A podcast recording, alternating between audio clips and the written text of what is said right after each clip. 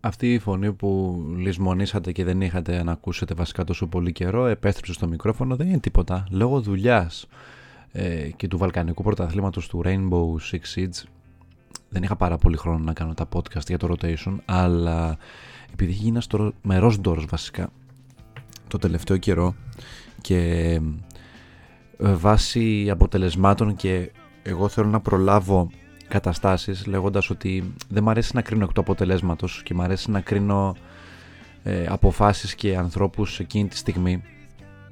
Γιατί είναι εύκολο μετά να δώσεις και να βαρύνεις με κάποιον τις ευθύνες των αποφάσεων του ως μετά Χριστό προφήτης. Θα ήθελα λίγο να μιλήσουμε για μπάσκετ και να μιλήσουμε για τον ε, Παναθηναϊκό και τον Ολυμπιακό ή και το ανάποδο Ολυμπιακό και Παναθηναϊκό. Δύο ομάδες οι οποίες ε, εδώ και περίπου τρία χρόνια και πιο συγκεκριμένα από τότε που ο Ολυμπιακός είχε αποφασίσει να μην κατεβαίνει στην Α1 και έπεσε στην Α2 έχουν τραβήξει διαφορετικούς δρόμους. Και τι με αυτό; Η αλήθεια είναι ότι ο Παναθηναϊκός έχει περνάει τα τελευταία δύο χρόνια ένα πρόβλημα θα πω εγώ. Δεν είναι ένα μεταβατικό στάδιο απαραίτητα. Είναι ένα πρόβλημα. Το πρόβλημα του ρευστού χρήματος που δεν μπαίνει στα ταμεία της ομάδας και το budget του συλλόγου έχει πέσει κατά πολύ. Το γεγονός λοιπόν ότι ο Παναθηναϊκός έχει χάσει ε, αρκετά από το budget του τα τελευταία χρόνια για πολλούς αποτυπώνεται ακόμα και σήμερα στις ε, εμφανίσεις της ομάδας και δίκιο έχουν. Την ε, περίοδο που ο Παναθηναϊκός είχε ένα αρκετά καλό ρόστερ και μπορούσε να ανταγωνιστεί τους αντιπάλους του ήταν η τελευταία περίοδος που ήταν ο Καλάδης στον σύλλογο.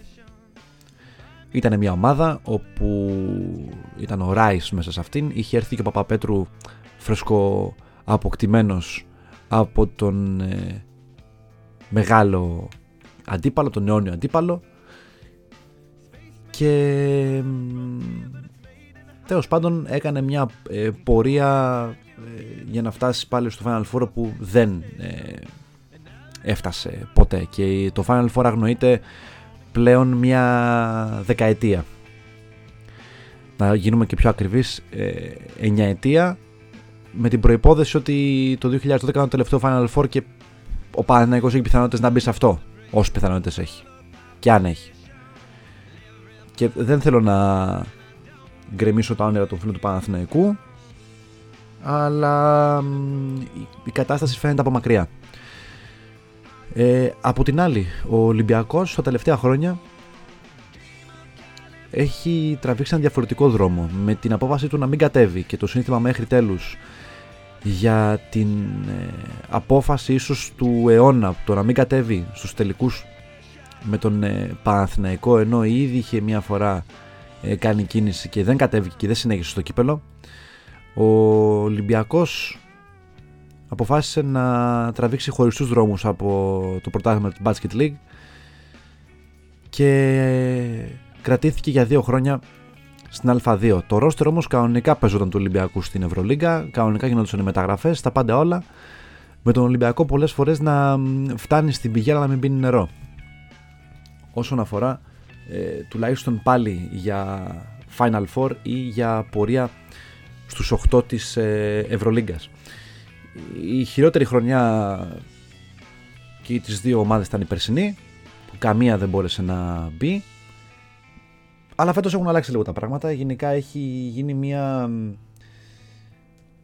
μια αλλαγή και ένας φίνικας που είχε αναγεννηθεί από τις τάχτες του και δεν είναι άλλη αυτή η αλλαγή από τον Ολυμπιακό. Ο οποίος Ολυμπιακός στις ε, απουσίες και στις ε, αποχωρήσεις που γίνανε το καλοκαίρι ε, πήρε πολύ δυνατούς παίχτες έκανε κινήσεις ματ οι οποίες είναι απίστευτες δεν είναι απλά μια κίνηση η οποία δείχνει ότι ο Ολυμπιακός θέλει να πάει καλά στην Ευρώπη. Δείχνει το ρόστερ αυτό το οποίο έχει κάνει αυτή τη στιγμή ο Ολυμπιακός με τις ευλογίες του Γιώργου Μπαρτζόκα, ο είναι το, το μεγαλύτερο του στοίχημα αυτή τη στιγμή αυτό το ρόστερ. Είναι ότι έχει πατήσει πάνω στο ότι έχουμε την εμπειρία από παίχτες όπως είναι ο Πρίντεζης και ο Παπα-Νικολάου. Έχουν φέρει τον ηγέτη Κώστας Λούκα από την Φενέρμπαχτσε πέρσι αυτό και έχουν φτιάξει και ένα πυλώνα από Έλληνες παίχτες δηλαδή η, η, η πεντάδα ας πούμε Λαρετζάκης, Σλούκας, Βεζέγκοφ, Πρίντεζης, Παπα-Νικολάου είναι μια πεντάδα παικτών η οποία προσφέρει σιγουριά για το μέλλον για τον Ολυμπιακό. Παρ' όλα αυτά, η κίνηση που έκανε ο Ολυμπιακός στο να πάρει τον Τάιλερ Ντόρση, ο οποίος χρόνια, χρόνια ταλαιπωρούσε τους ανθρώπους του Ολυμπιακού και ήταν το αγκάθι που δεν μπορούσαν να το κλείσουν, έκλεισε και αυτός. Ο Μακκίσικ έμεινε. Άλλη μια κίνηση ματ που έπρεπε να κάνει ο Ολυμπιακός. Και τα δύο κλειδιά, Γόκαπ και Μουσταφά Φολ, είναι τρεις παίχτες μαζί με τον Ντόρσε οι οποίοι προσφέρουν ποιότητα στον Ολυμπιακό. Ε, κατά τα άλλα, η ομάδα του Παναθηναϊκού φυσικά και έκανε μια έτσι, αλλαγή σε όλο της το ρόστερ. Οι παίχτες οι οποίοι ήρθαν είναι ο Πέρι, ο Μέικον, ο Καβαδάς, ο White, ο Φλόιντ, ο Evans και ο Φέρελ. Νεοαποκτηθής ο Αμερικάνος ε, με θητεία στους ε, Los Angeles Clippers και πλέον πάει για βασικός point guard στην ομάδα του Παναθηναϊκού ο οποίος θα αναλάβει τη θέση του οργανωτή σύμφωνα με τα ρεπορτάζ τα οποία έχουμε μάθει και για το play style του Φέρελ. Ε, ο Παναθηναϊκός έδειξε μια καλή ε, καλό πρόσωπο στα φιλικά με ομάδες όπως ήταν η Kinder Bologna, η Partizan και η Εφές. Το θέμα είναι ότι στη γενική πλειοψηφία, αν το σκεφτείτε λίγο, με τις ομάδες με τις οποίες έπαιξε ήταν ομάδες Eurocup, καλές ομάδες Eurocup, αλλά ήταν Eurocup και η μοναδική ομάδα που παίξε από Ευρωλίγκα ήταν η Φενέρ, η Φενέρ, λέω, συγγνώμη, η Εφές, η οποία τώρα δεν έχει σταυρώσει εκεί. Τι σημαίνει αυτό; Δεν λέει και τίποτα για κάποιους. Για μένα λέει ότι ο Παναθηναϊκός θα τερματίσει σε καλύτερη θέση από ό,τι πέρσι. Δεν θεωρώ ότι η κίνηση Φέρελ είναι κλειδί. Δεν ε, πήρανε κανένα παίκτη ο οποίος ε, θα στάζει τα καλάθια από το κέντρο και θα λέμε από τι παιχτάρα πήρε ο Παναθηναϊκός. Θεωρώ σωστή κίνηση ότι έχουν κρατήσει τον Evans ε, μόνο στην Ευρώπη. Ο Evans γενικά όσοι τον θυμούνται ήταν ο νικητής του διαγωνισμού καρφωμάτων στο NBA μια σεζόν που εντάξει δεν ήταν και κάτι τόσο σημαντικό για πολλούς ο, ο τότε διαγωνισμός καρφωμάτων εκείνος ο συγκεκριμένος. Συγκεκριμένα ο Evans κέρδισε τον διαγωνισμό καρφωμάτων του 2011 με το γνωστό κάρφωμα αυτό με τις δύο μπάλες που κάρφωσε ταυτόχρονα στο ίδιο καλάθι. Ε, ο Φλόιντ ο Floyd είναι ένας παίκτης ρολίστας δυστυχώς τύπου Μπέντιλ που ο Μπέντιλ για μένα δεν έπρεπε να φύγει. Ήρθε από τον Προμηθέα ε, πέρσι. Ε, η κίνηση που όλοι ε, μείνανε παγωτό είναι η κίνηση του Οκάρο White. Ο White ο οποίος με μια φανταστική θητεία στον Άρη τότε πάλι επί εποχή πρίφτη ε, ήταν απίστευτος το 2015-16 μιλάω τότε μια απόπειρα στους Miami Heat η οποία ε, ήταν, τον ζητάγανε πάρα πολύ στην Ελλάδα τότε όταν έφυγε από τον Άρη. Αλλά τα πράγματα που έκανε στον Άρη ήταν εκπληκτικά. Και πρέπει να τον πάρουν οι Miami Heat. Οι Heat τον κρατήσαν δύο χρόνια δεν τον αξιοποιήσανε ποτέ. Ε, πήγε μετά G League, ξαναγύρισε στους Wizards, ξανά πάλι ε, G League, στους Long Island Nets και μετά Unix και πάλι Παναθηναϊκό που πάνε χέρι-χέρι με τον Πρίφτη. Και εγώ δεν θεωρώ ότι ο Πέρι είναι η κίνηση του Παναθηναϊκού. Μια πολύ δυνατή κίνηση ήταν ο Μέικον. Ο Μέικον, ο οποίος ε, κακά τα ψέματα αξιοποιεί στο 110% το συμβόλαιο του που έχει με τον Παναθηναϊκό.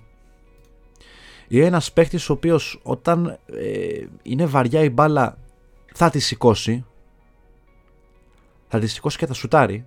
Δεν είναι κάτι για αυτόν. Ε, και Κακά τα ψέματα, με την ΑΕΚ πέρσι αδικήθηκε πάρα πολύ. φέτος με τον Παναθηναϊκό στην πρώτη του χρονιά στην Ευρωλίγκα το παλεύει. Το παλεύει και με νύχια και με δόντια. Να σημειώσουμε ότι πέρσι στην ΑΕΚ συγκεκριμένα ε, στην, στο κομμάτι του Champions League λέω τώρα τα νούμερα είχε 15,9 πόντους 3,1 rebound και 2,8 assist και 84,8% στις βολές βάραγε περίπου στο 50% στα δίποτα και 46% στα τρίποντα ε, και στο πρωτάθλημα είχε 18,2 πόντους 3,7 assist ένα παιχνίδι και 2,1 rebound σε κανονική διάρκεια και playoff μιλάμε τώρα. Αυτά τα νούμερα που είχε ο Μέικον τα έκανε με μια ομάδα που η ΑΕΚ πέρσι δεν ήταν και τόσο δυνατή. Φέτος που πήγε στον Παναθηναϊκό και υπάρχει ένα άλλο κλίμα και ίσως λίγο καλύτερη δυναμικότητα από πλευράς συμπεκτών, σίγουρα ο Μέικον μπορεί να προσφέρει πράγματα. Από την άλλη, για τον Ολυμπιακό, μιλώντας τώρα, αυτός ο παίχτης ο οποίος μου έχει κάνει μια τρομερή εντύπωση, παιδιά, εδώ και δύο χρόνια, είναι ο Βεζέγκοφ. Μιλάμε για έναν παίχτη με τρομερά στοιχεία. Είναι καταπληκτικός. Δεν ξέρω πόσο ο Ολυμπιακός θα τον κρατήσει. Το έχω τρομερή απορία αυτό. Εντάξει, είναι μια κίνηση όπου έχει δικαιώσει τους ε, άνθρωπους του Ολυμπιακού. Πέρσι είχε 11,5 πόντους μέσω όρο, με 5,4 rebound ε, και πιο πολύ ε, είχε και 0,6 Εντάξει, αυτό, δεν είναι, αυτό είναι κάτι αμεληταίο για μένα. Εντάξει, τώρα η τάπα δεν, δεν θα τη μετρήσω για να παίχτη που είναι ο Βεζέκοφ. Βέβαια, ανασταλτικά είναι καλός. Το έχει αποδείξει. Ο Σάσα είναι το μέλλον του Ολυμπιακού. Γι' αυτό και τώρα ανανέωσε πρόσφατα. Είναι μικρός σχετικά. Δηλαδή, εντάξει. Είναι 26 χρονών. Έχει ένα τριετές συμβόλαιο με τον Ολυμπιακό. Και κρίμα που δεν είναι και στην εθνική ομάδα μπάσκετ. Αν ήταν στην Ελλάδα ο Βενζέκοφ θα είχαμε τρομερή ποιότητα και πλουραρισμό. Θα μπορούσαμε να έχουμε ε, πάρα πολλούς παίχτες στη θέση 3 που θα μπορούσαν να είναι αξιόπιστοι, όπως είναι ο Παπα-Νικολάου, όπως είναι και ο Βεζέγκοφ, όπως είναι και ο Παπαπέτρο, που κάνει εξαιρετική χρονιά πάλι με τον Παναθηναϊκό 2 στα 2. Θεωρώ ότι ο Ολυμπιακός με βάση την εικόνα που έχει αυτή τη στιγμή στα, στην κανονική διάρκεια της Ευρωλίγκας, τον βλέπω μέχρι και την τέταρτη θέση. Τον βλέπω πάρα πολύ ψηλά. Από την άλλη τον Παναθηναϊκό τον βλέπω κοντά στην 13η ε, με 14η θέση. Τους βλέπω 10 θέσεις διαφορά. Η, η ποιότητα η οποία βγάζει ο Ολυμπιακός σε σχέση με αυτή του Παναθηναϊκού έχει να κάνει ξεκάθαρα με, τις, ε, με την ποιότητα του πάγκου. Και τι εννοώ; Για παράδειγμα, ο Ολυμπιακός ξεκινάει με βασική πεντάδα τον Σλούκα, τον Ντόρσεϊ, τον Παπα-Νικολάου, τον Πρίντεζε και τον Μάρτιν. Έτσι έχει ξεκινήσει τουλάχιστον τα περισσότερα παιχνίδια η αλλαγή που έχει να κάνει τώρα ο Μπαρτζόκας σε όλες αυτές τις θέσεις είναι Walkup στον Άσο, Λαρετζάκη στο 2, Μακκίσικ στο 3, Βεζέκοφ στο 4 και Φολ στο 5. Ε, υπάρχει και το backup του Ζαν Σάρλ. Σημαντικό. Και γενικά ο Ολυμπιακός για εμένα βγάζει μεγαλύτερη σιγουριά. Ο Παναθηναϊκός ε, μπορεί να κάνει τις εκπλήξεις φέτος. Κυρίως στο ΑΚΑ. Το ΑΚΑ θα είναι το σπίτι του. Το ΑΚΑ θα είναι η έδρα του που ε, θα παίξει τα περισσότερα παιχνίδια ε, ως φαβορή. Ακόμα και με τις πιο δυνατές ομάδες. Όπως είναι ε, αυτή τη στιγμή η Τσεσεκά, όπως είναι η Μπαρσελόνα, όπως είναι η, το Μιλάνο, ε, όπως είναι και ο Ολυμπιακός. Ο Ολυμπιακός γενικά στο ΑΚΑ δυσκολεύεται πάρα πολύ και δεν παίρνει τις νίκες που θα μπορούσε να πάρει. Οπότε οι δύο αιώνιοι έχουν ε, ένα δύσκολο έργο και πρέπει να κυνηγήσω κάθε ένα στους στόχους του και φυσικά να φτάσουμε ως το τέλος που θα είναι το πρωτάθλημα, το πρωτάθλημα Ελλάδος. Εντάξει, ο Παναθηναϊκός εκεί πέρα βίωσε μια ήττα εκτός προγράμματος από τον Άρη, αλλά δεν είναι τόσο κακά τα πράγματα. Δηλαδή, οι φίλοι του Παναθηναϊκού τα έχουν, έχουν βάλει μια κατάρα πάνω από το σύλλογο, θέλοντας να πούν ότι εντάξει ρε παιδιά, ε, χάσαμε από τον Άρη με κάτω τα χέρια, ναι, αλλά ήμασταν μπροστά 10, 12 πόντους. Δηλαδή δεν κατεβήκαμε ποτέ και παραπάνω. Δεν κατεβήκαμε ποτέ στο δεύτερο ημίχρονο να παίξουμε σωστά. Αυτά συμβαίνουν. Έτσι, να θυμίσουμε ότι έχασε η Τσέσσεκα ένα ευρωπαϊκό από τον Ολυμπιακό που δεν κατέβηκε ποτέ σε ένα ημίχρονο. Να τα λέμε όλα. Στο μπάσκετ, άμα δεν τιμωρείς τον αντίπαλό σου, τιμωρεί εκείνος αργά ή γρήγορα. Οπότε δεν υπάρχει λόγος για τον ε, Παναθηναϊκό να ανησυχεί από τώρα. Έχει έναν ικανότητα το προπονητή. Ο Ολυμπιακός έχει ένα πάρα πολύ δυνατό ρόστερ. Μένει να το αξιοποιήσει και στην πράξη. Αυτά λοιπόν από μένα και από το rotation. Η επιστροφή έγινε. Θα τα λέμε και τις επόμενες ημέρες. Καθώς παιδιά ξεκινάει και το NBA. Οπότε θα έχουμε υλικό και θα μιλήσουμε και για μπάσκετ πολύ περισσότερο τις επόμενες ημέρες. Ε, αυτό ήταν το rotation. Τα λέμε την επόμενη φορά. Καλή συνέχεια σε όλους.